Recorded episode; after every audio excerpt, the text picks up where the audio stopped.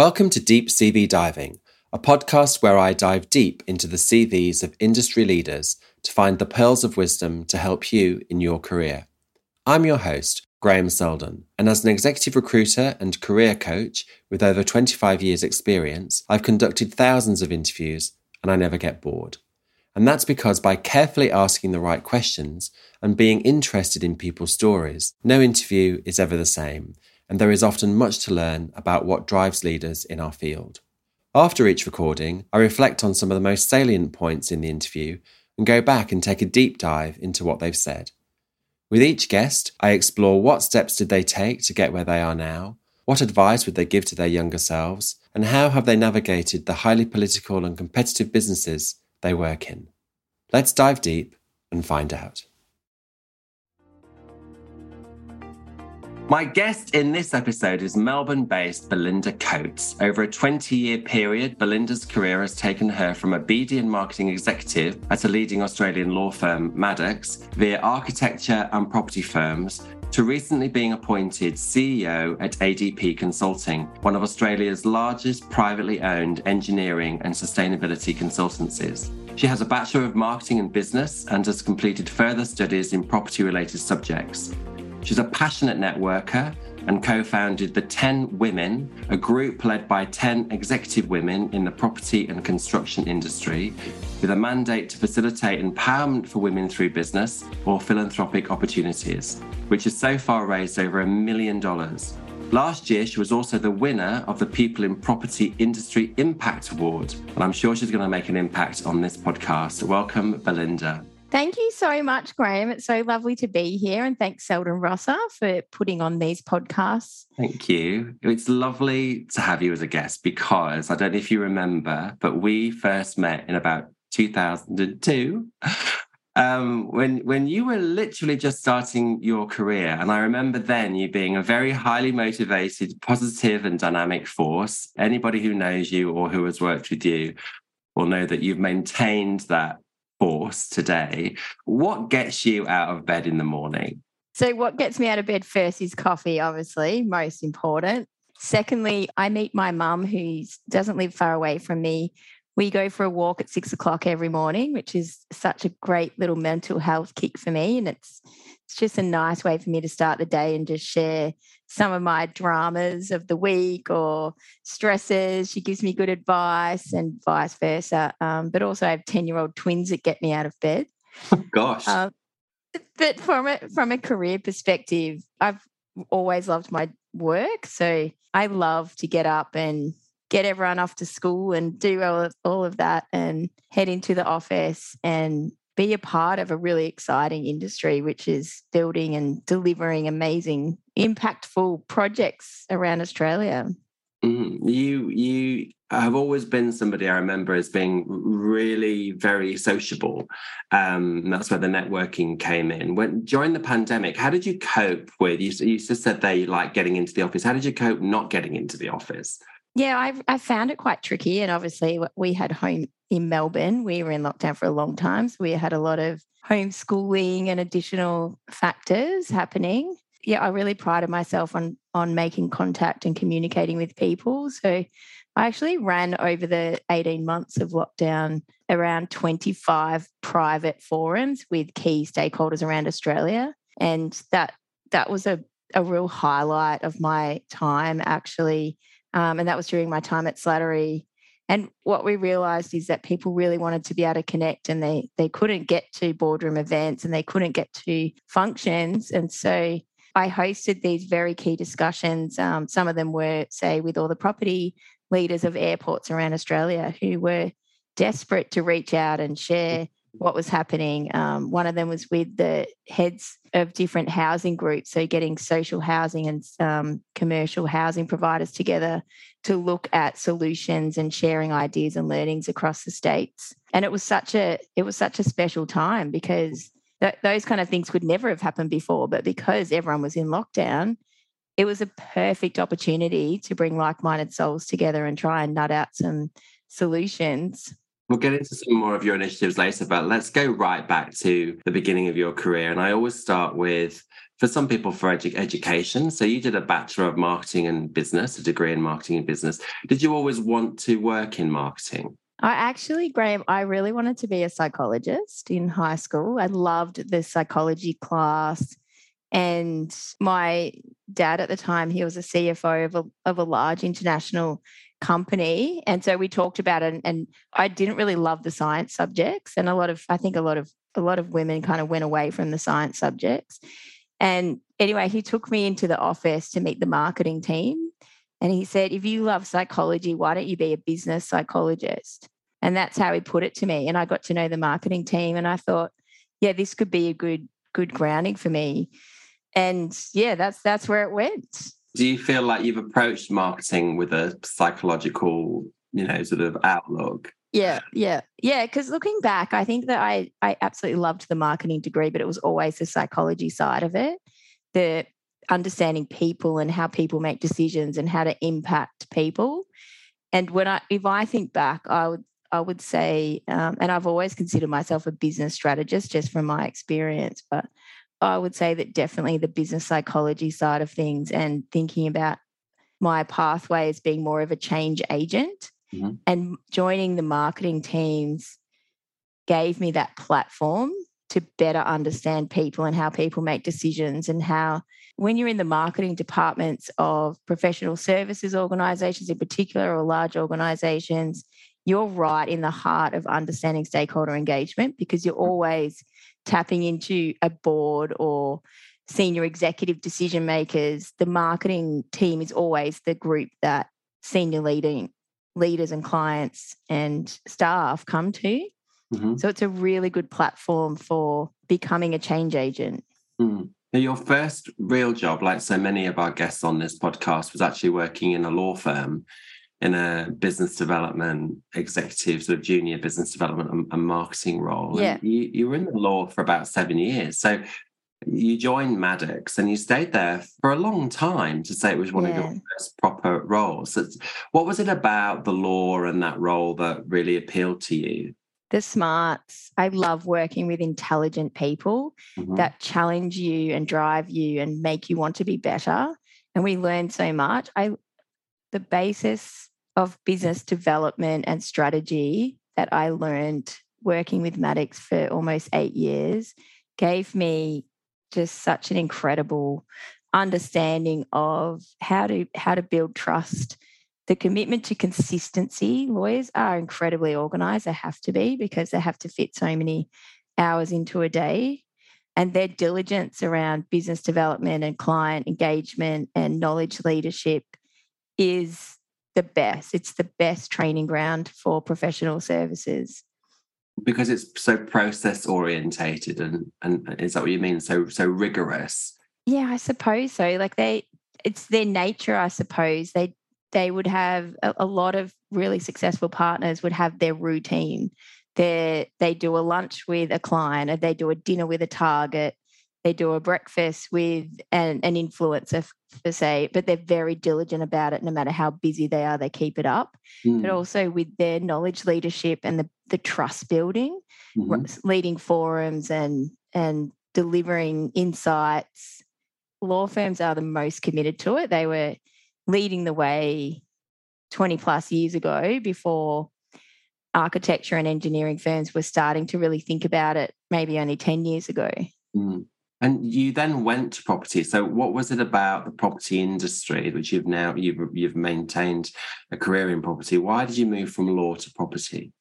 Well, a couple of reasons. One one was I was working very closely with the property practice at Maddocks.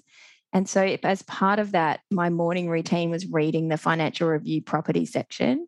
Mm-hmm. And I loved reading about all the deals, the developers, and the architects. And I just thought this is such a cool, fast moving, sexy industry I want to be a part of. And secondly, at the time, Hassell Studio were going through a whole workshop process with Maddocks and delivering an award winning new office for them. So I, I got to know the whole interior design, architecture side as well. And looking at transferable skills, having been in a law firm for so long, I was looking to do something new. And the, when the role came up at Hassell, the transferable skills were so aligned. Uh, delivering knowledge leadership, client engagement, strategy around winning bids. It was all very similar. Mm-hmm. And yeah, so that's how I ended up in property. I went for the job at Hassell and I got it. And I never looked back. There, there began my property career. Let's stop and have a deep dive here into how she approached her transition from law to property. Firstly, what is key is that she was already passionate about the property sector, having seen it from the commercial law side. She already had knowledge of the clients and the major players in the sector, and she took a logical view on how her skills were both aligned and transferable. We often get asked by candidates if it's easy to change sector, and here is a good example of how it can be. If you have both an interest in the sector and understand where your experience might fit. If possible, when planning a career, it's good to think about how the job you're in now could lead to the next job, particularly if you want a career that includes working in different industries. Let's return to the interview. Yeah, and it's been an amazing career. We'll, we'll, touch on that a bit later. I'm interested to know was there a difference in the business development, client facing work that you did with Hassell, that, with Maddocks, or were you also client facing at Maddocks? a little bit at Maddocks because we were working closely with partners to help them build their practice. So a bit of that was understanding clients and being at the forums and seminars and possibly being at some boardroom discussions. Mm-hmm. But it was uh, more of an advisory role in the background, much more, a little bit of the networking side. Whereas at Hassell, it was 50% more client facing. And that that's probably more to do with um, architecture being a part of that property world. The networking is so important. Mm-hmm. It's there are so many opportunities in life, and the construction world changes so quickly, mm. and there are so many different people to network with: project managers, different engineers, um, planners, even uh, other architects who you collaborate with, developers, government, and so there are because of that, there are so many different networking events. Mm. And so you do spend a lot more time out and about talking and, and learning from people about what's about what's happening. Mm. Were you ever nervous about going to meet clients as a marketer or business developer as opposed to being a lawyer or an architect? When I first joined Hassell, I thought I have to really put myself out here. And I went to as many networking functions as possible. And I just, and the industry embraced me. And they're such a beautiful, inclusive industry. As soon as you say, I'm new, tell me what you do, everybody loves it because everybody has such a clear discipline. No one really fully understands what the other discipline does. So it it's perfectly fine to be curious and try to understand a little bit, bit more about people's discipline. Mm. And often, particularly, um, I find architects and engineers are really happy to tell you exactly what they do and what their specialty is. I had uh, some great people take me under their wing and and teach me a lot as well, like people in construction. So I didn't let myself be nervous. Let's just say I just thought I have to this is a whole new industry and I'm new and I just have to learn as much as possible. And that's okay. It's okay not to know it.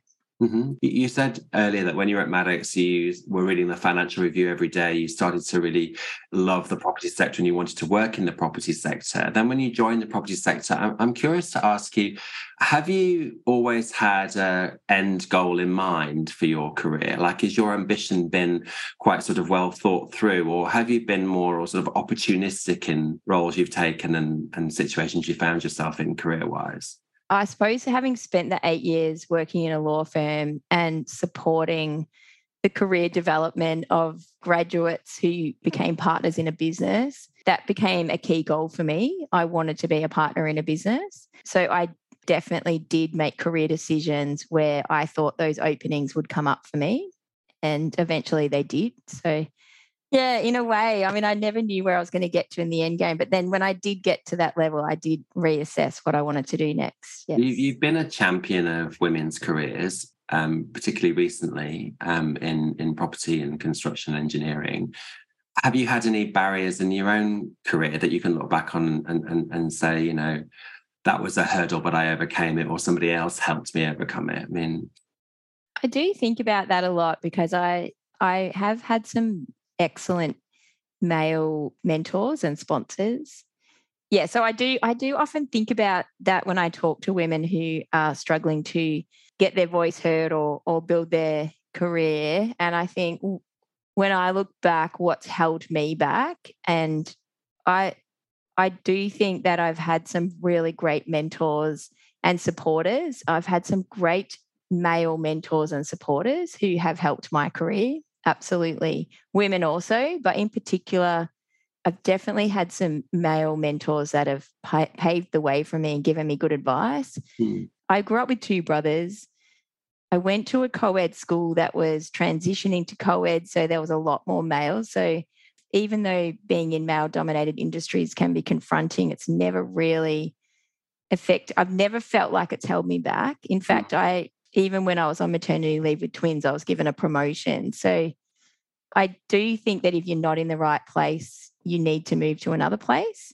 But most companies, if you're good at your job, it shouldn't hold you back. Being being a female should not hold you back at all. Mm. Having worked for two really large um, architecture firms and, and, some of the best firms in, in, in the business, you joined a family owned, smaller firm, Slattery. What attracted you to that type of sort of small family firm at that stage in your career?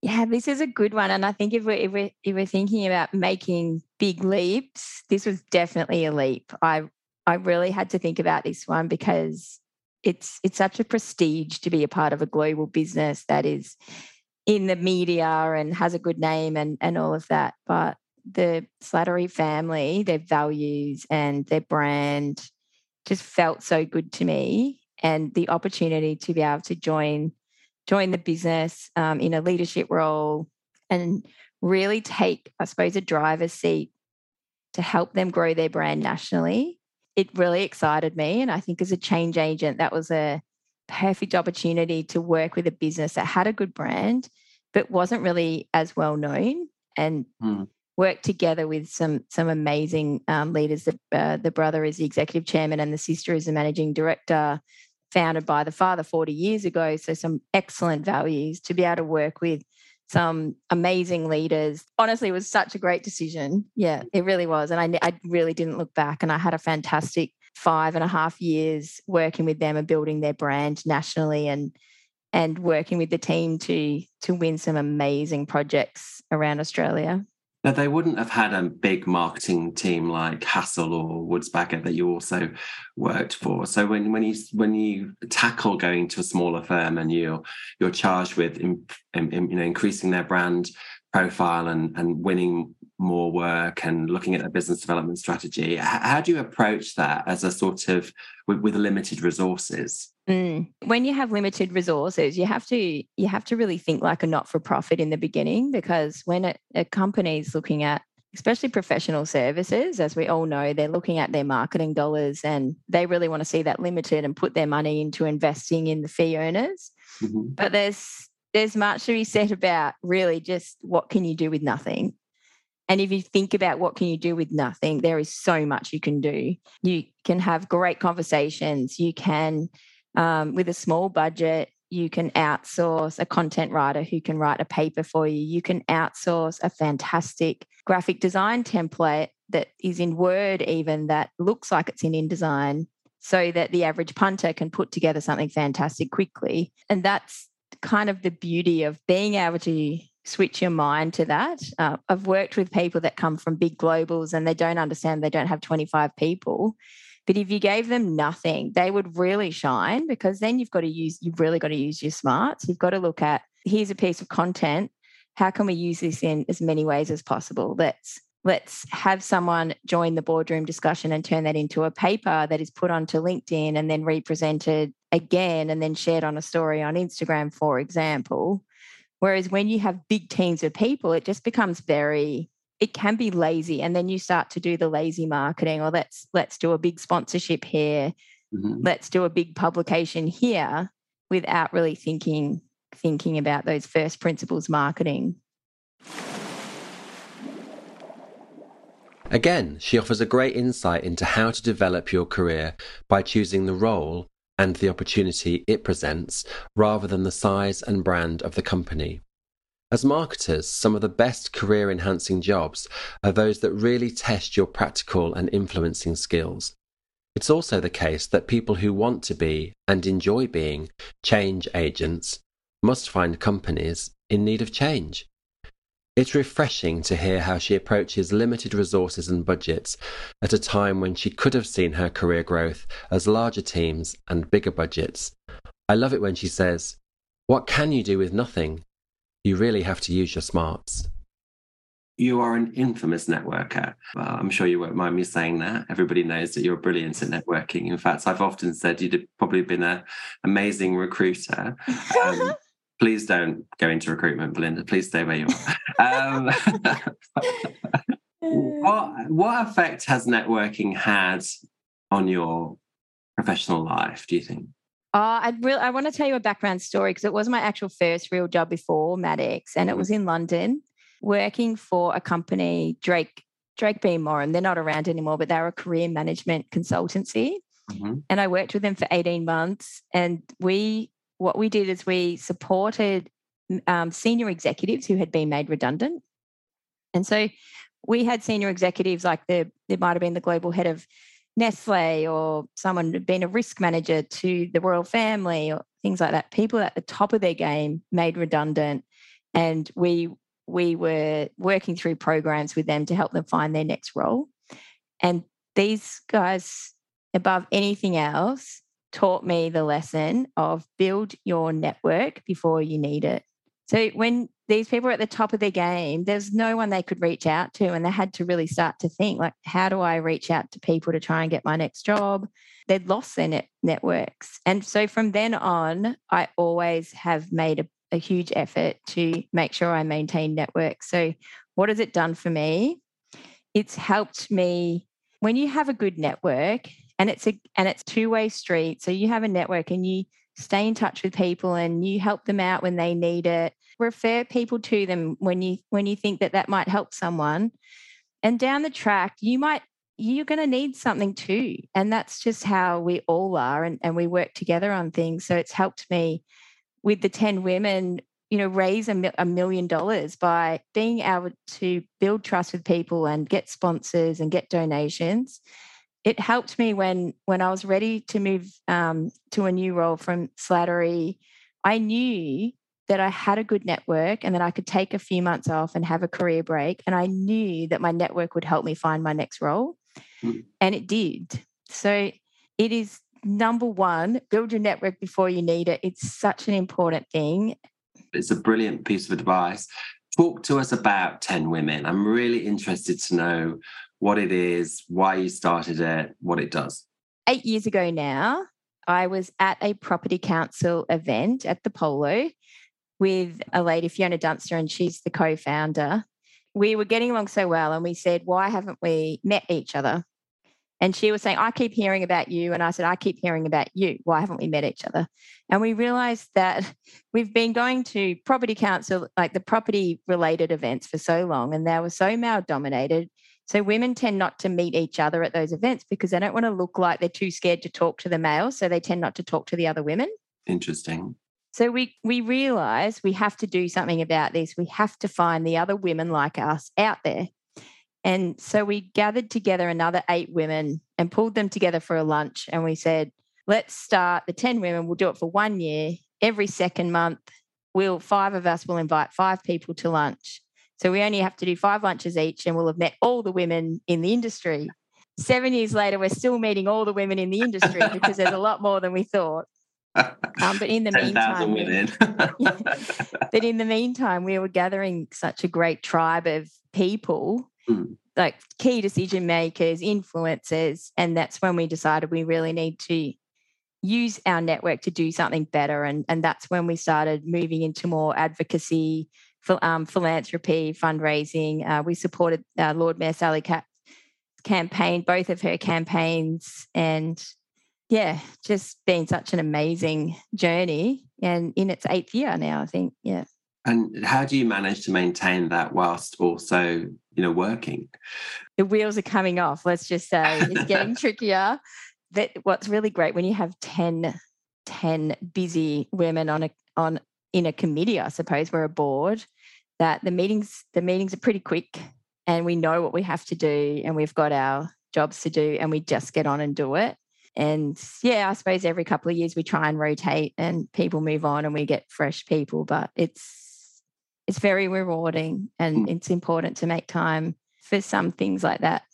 Earlier this year, in fact, just a few months ago, you were appointed Chief Executive Officer at ADP. Um, um, should just have a moment that yeah, yeah, it, was, it, it is amazing. Did you always aspire to be a CEO?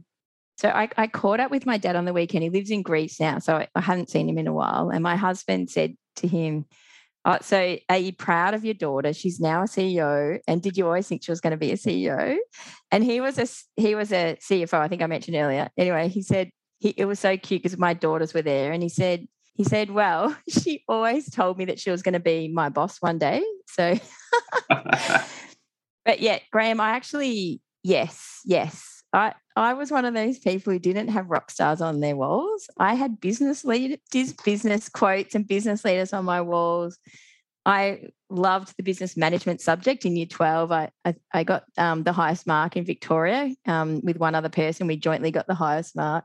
So it was it was definitely in my blood. Um, the truth is, my my dad actually told me I have to study accounting if I want to go down that path, and I started it and I changed to marketing. So it was it was definitely a tough, I reckon, a tougher path to get there. Hmm. Tell me this, if you can, why you? Like, why why have you got there? I mean, you haven't followed the most traditional path. Mm. To, to get to CEO, you've taken some risks along the way. You've talked about about that. So, what is it about you that that that people see leadership and and give you leadership responsibility? I would say I'm overly committed to what I do. I'm very diligent about I still read the property news every single morning. So I'm across what's happening. I go to far too many networking events that I probably don't need to be at because I feel like I want to I want to invest in um, getting to know people and what's happening I really like to bring people together as well. That's something that I'm I know that I'm naturally good at and someone has to do it. So I do like to bring people together for the better good. So whether that's a fundraiser or or something like that. That's probably my only answer for you, other than I'm just so committed to what I do and also being a role model for for my daughters. I very passionate about them seeing that women can be they can be CEOs. Mm, yeah, of course. Now you're a very positive person, and I'm interested to know what annoys you. And the reason I'm asking you that question is because a previous podcast guest set that question for you. So Natalie Trong, who we interviewed um, mm-hmm. in our previous podcast, we asked her to set you a question, and the question is what annoys you at work? Oh, I'm such a long term thinker. I'm always thinking five to 10 steps ahead. I cannot stand it. I can't stand it when people have a short term view and they can only see in front, like what's in front, and they can't realize that that is detrimental to the next step. That's definitely my big annoyance. I'm not going to ask you where you're going to be in five years. Don't worry. Um, what, what What's your favorite interview question? What question do you like to ask people when you're when you're hiring them? Uh, I'm really I'm really interested in in in how people see that they can change change culture at the moment to embrace what what we see in front of us, which is encouraging more women into senior positions, in, embracing reconciliation, encouraging more Aboriginal or Torres Strait Islanders into positions generally, let alone senior positions, mm. um, there's such a lot of work to do there. So that's that's what I'm really interested in. How mm. people feel about that. Mm-hmm. That really tells me what kind of personality type they are and whether they're right for the organization as well. Thinking back to when you were graduating from your Bachelor of Marketing with your posters on the wall of CEOs um, of Australian businesses. Oh, who would it be nowadays? It'd be um, Seth Godin, wouldn't it? what uh, what advice would you give yourself thinking back? This one I love. So it's a really good question because you don't you kind of feel like where you think you might want to go, but you actually don't know where you want to go until you're on the pathway and you can see where you're going next. But when you're there, when you're getting to a certain platform and you look back and realize that each stepping stone has brought you to that position.